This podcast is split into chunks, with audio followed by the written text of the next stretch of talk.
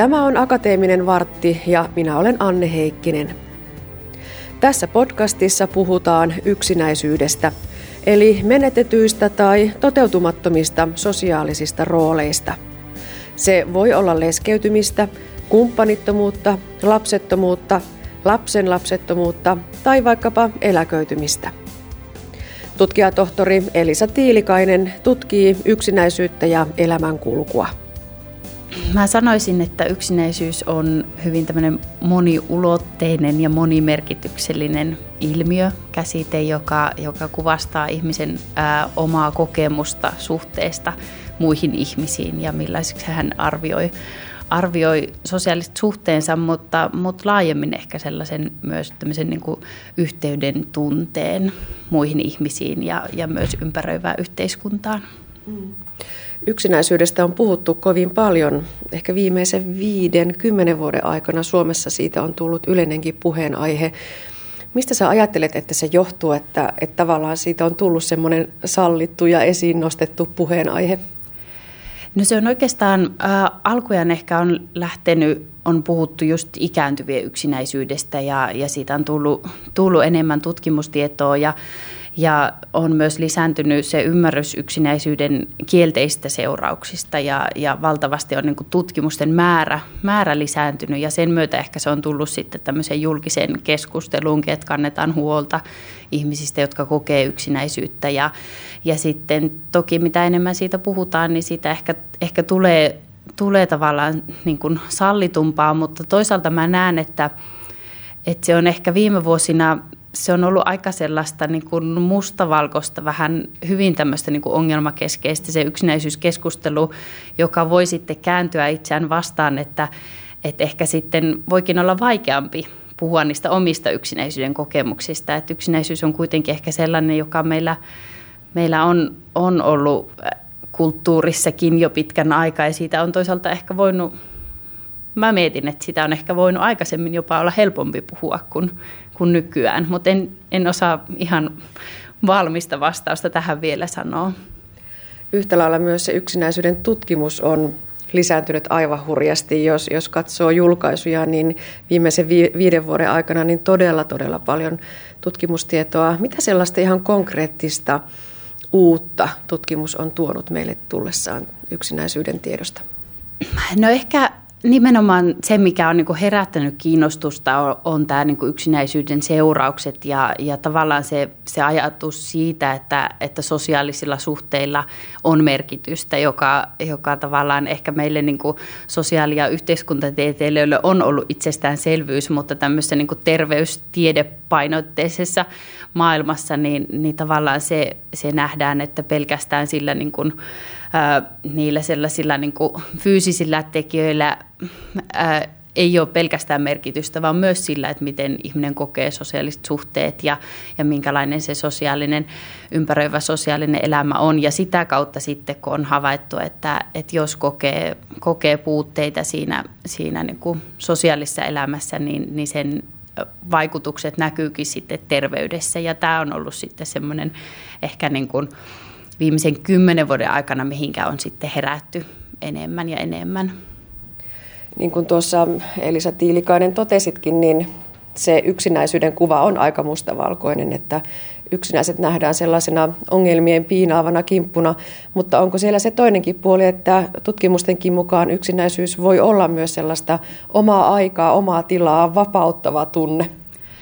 No kyllä tämä on ehkä semmoinen keskustelu, joka, joka ei ole Suomessa hirveästi, tai tästä ei ole kauheasti puhuttu, mutta, mutta kun katsoo vanhempaa tutkimuskirjallisuutta, niin sieltä löytyy, löytyy kyllä sitä pohdintaa tavallaan tämän yksinäisyys käsitteen ja sanan monimerkityksellisyydestä. Ja, ja se toki selkeä ero tehdään, että tehdään niin kuin yksinäisyyden ja yksin olemisen välille, mutta, mutta kyllä englanninkielisessä tutkimuskirjassa kyllä löytyy esimerkiksi tämä solitude-käsite, joka ei tarkoita fyysistä yksin olemista, vaan ehkä tämmöistä niin kuin mielentilaa, mielenmaisemaa. Ja, ja sitä mä oon itse pohtinut, että sille on, on suomen kielessä ehkä vaikeampi löytää löytää sitä erillistä sanaa. Ja, ja kun puhuu ihmisten kanssa yksinäisyydestä, niin, niin sieltä kyllä niitä eri sävyjä löytyy, että joku, joku kuvaakin sitä ehkä tämmöisenä jonkinlaisena niin kuin vapauden ja rauhan kokemuksena, kun sitten toiselle se on taas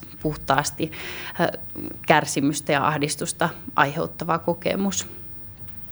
Sanana tämä yksinäisyys on vähän semmoinen hankalasti hahmotettava, hankalasti määrittäytyvä käsite, mutta sä olet tuota sanonut, että yksinäisyyttä voi määritellä niin, että ne on niitä menetettyjä tai toteutumattomia sosiaalisia rooleja. Tässä on todella vinha paikkansa pitävä perä tässä lauseessa.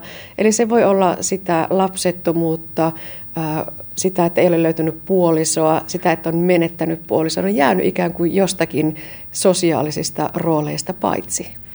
Joo, kyllä se on aika vahvasti tullut, tullut mun haastatteluissa esiin, kun, kun on haastatellut yksinäistä kokevia ja, ja jotenkin se yksinäisyyden tämmöisen niin kuin teoreettisen taustaan jo kuuluu lähtökohtaisesti se oletus tai ajatus siitä, että yksinäisyys rakentuu tämmöisen niin vertailun kautta, että sä sekä vertaat omaa tilannetta muihin ihmisiin, että sitten, sitten sen oman elämänkulun varrella, että minkälaista se elämä tässä hetkessä on ja mitä se ehkä on ollut. Ja sitä kautta se, se paikantuu näihin erilaisiin menetyksiin, just esimerkiksi puolison kuolema ja, ja tavallaan tämmöinen ää, pitkäaikainen suhde. Se voi olla ei pelkästään puoliso, vaan ylipäätään vaikka ystävä tai sisarussuhde tai, tai oma lapsen ja siinä tapahtuvat menetykset, että se kuitenkin tavallaan sen elämänkulun kautta hahmottuu nimenomaan näiden niin kuin roolien kautta, jotka on muodostunut, muodostunut pitkällä aikavälillä. Ja sitten toisaalta tämmöinen niin toteutumattomat sosiaaliset roolit, että ihmiset kuitenkin hyvin vahvasti,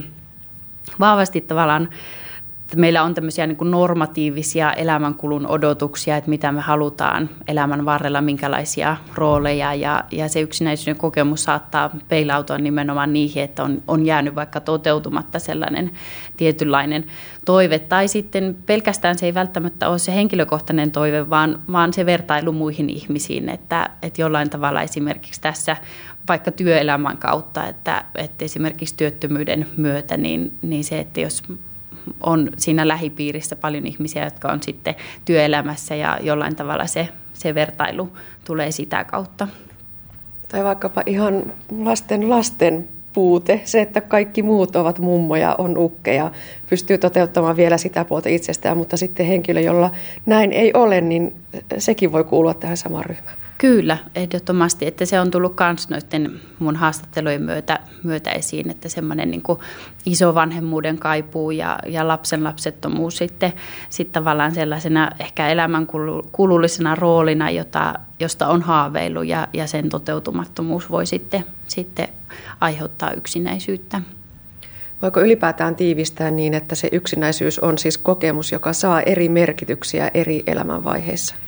No näin kyllä, kyllä mä itse ajattelen, että se on hyvin, hyvin tämmöinen niin kuin, ä, tilanteinen kokemus ja, ja tämmöisiin niin kuin erilaisiin sosiaalisiin sidoksiin liittyvä kokemus. Ja mä usein kuvaankin sitä ehkä vähän tämmöisenä niin kuin, tota, moninapaisenakin kokemuksena, että, että se, että, että sulla on vaikka ö, perhettä ja vaikka puolison kuoleman jälkeen, niin se yksinäisyyden kokemus voi olla hyvin vahvasti läsnä, vaikka sulla olisi ne omat lapset ja ystävät ja muut, että, että se liittyy siihen tie, tiettyyn sosiaaliseen rooliin ja siinä tapahtuneisiin muutoksiin se yksinäisyyden kokemus. Ja, ja samalla lailla se sitten sit voi muuttua sen elämänkulun aikana ja eri elämänvaiheissa.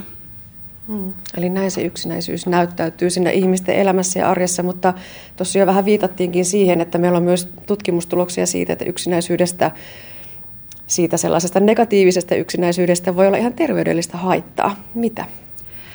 No yksinäisyyden tiedetään lisäävän esimerkiksi ää, terveysongelmia ja, ja on paljon ollut tämä slogan esillä, että yksinäisyys on vaarallisempaa kuin ylipaino tai tupakointi. Että tämä on ehkä semmoinen, joka on nyt viime vuosina kulkenut ja se oikeastaan pohjautuu, pohjautuu siihen, että, että tavallaan tiedetään, että, että semmoinen pitkäkestoinen ehkä voidaan puhua tämmöisenä niin kuin syvää kroonistunut yksinäisyys, kokemus siitä, että sulla ei ole niitä sellaisia sosiaalisia suhteita, sidoksia, joita sä, sä kaipaat, niin, niin sitten siitä aiheuttaa erilaisia hyvinvointia, terveysongelmia ja, ja on esimerkiksi lisääntynyt sitten, sitten vaikka terveyspalvelujen käyttöä sitä kautta ja, ja sen takia siitä on ehkä tullut tämmöinen niin kuin yhteiskunnallisempikin kysymys, että, että tavallaan ajatellaan, että ne, se lisääntynyt yksinäisyys lisää myös kustannuksia palveluiden piirissä.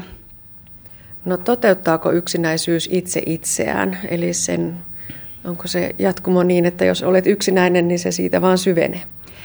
Ää, ei. Et, et tutkimusten pohjalta tiedetään hyvin paljon, että yksinäisyys on tosi tämmöinen ää, dynaaminen kokemus. Et, et puhutaan nyt tavallaan tämmöisestä ehkä, on tietty ryhmä ehkä ihmisiä, joilla, joilla sitten on tämmöistä hyvin pitkäkestoista ja syvää yksinäisyyttä ja, ja siitä irtautuminen voi olla hyvin vaikeaa. Se esimerkiksi tulee, saattaa tulla jo ihan täältä niin kuin lapsuusnuorista vaikka koulukiusaamisen myötä ja, ja tavallaan semmoinen, että se niiden so, uusien sosiaalisten suhteiden löytyminen voi olla haastavaa ja, ja tällöin ehkä yksinäisyys näyttäytyy semmoisena pitkäkestoisempana, mutta, mutta aika usein yksinäisyys on, on, on kokemus, joka liittyy liittyy tiettyihin tilanteisiin ja se myös vähenee ajan myötä. Esimerkiksi erilaiset menetykset, ihmissuhteissa tapahtuvat menetykset ja muutokset, niin, niin mä ajattelen, että se on hyvinkin tämmöinen luonnollinen osa niitä elämänkulussa tapahtuvia muutoksia ja menetyksiä. Ja,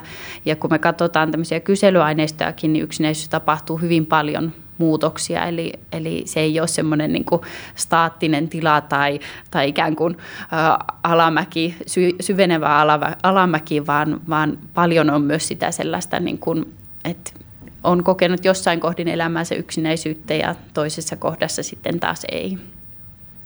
No ajatteletko Elisa Tiilikainen, että on hyvä, että yksinäisyydestä puhutaan näin paljon ja näin kovaan ääneen? Voiko se jollakin tavalla lievittää, auttaa sitä ongelmaa?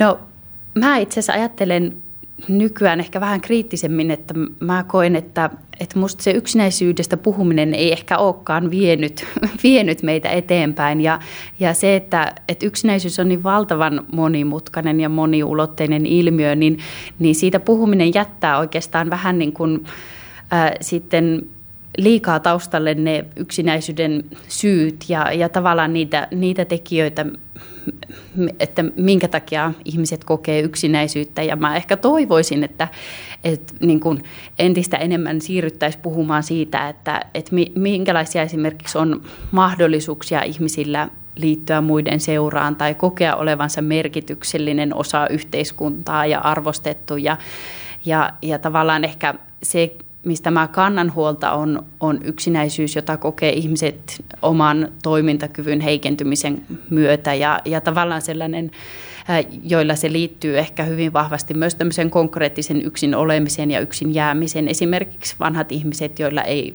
ei ole liikuntakykyä tai, tai vaikka alkavaa muistisairautta tai muuta, että, että ehkä toivoisin, että yksinäisyyttä puhuttaisiin ainakin vähän eri tavalla ja enemmän puhuttaisiin niistä tekijöistä, jotka yksinäisyyteen usein johtaa. Sä olet tosiaan kohdannut ja haastatellut tutkimusaineistoja varten paljon tällaista yksinäisyyttä kokevia ihmisiä, niin mitä he itse ajattelevat siitä omasta yksinäisyydestään? Kumpaan suuntaan se menee? Onko se sitä pakottavaa yksinäisyyttä vai sitten sitä mukavaa, ihanaa, vapauttavaa yksinoloa? No kyllä mun haastateltavat on ollut, ollut sellaisia, joille se yksinäisyys on, on kieltein, pääasiassa kielteinen kokemus, että, että kyllä heilläkin tulee tavallaan niitä erilaisia sävyjä ja hyvin eri tavoin he kuvaa, että toisille se on tosiaan sellainen, sellainen aika raadollinen kokemus, jota, joka sitten, sitten on, on ikään kuin joka päivässä elämässä hyvin vahvasti läsnä. Ja, ja sitten taas toiset ehkä, ehkä pohtii, että no että ei se yksinäisyys ole mulle ongelma, että he kokee yksinäisyyttä, mutta se ei jolla, jotenkin se ei niin kuin määritä sitä arkea ja, ja sille, että hy, hyvin mone, monenlaisia tarinoita, tarinoita sieltä kyllä on ja monenlaisia merkityksiä yksinäisyys saa heidän puheessaan. Sinulta on ilmestymässä nyt keväällä tietokirja Jakamattomat hetket ja se pohjaa väitökseesi nimenomaan tähän yksinäisyyteen elämänkulkuun liittyen. Onko tämä kirja nyt jotenkin vastaus siihen, että millaista keskustelua toivoisit, että tämän aiheen tiimoilta käydään?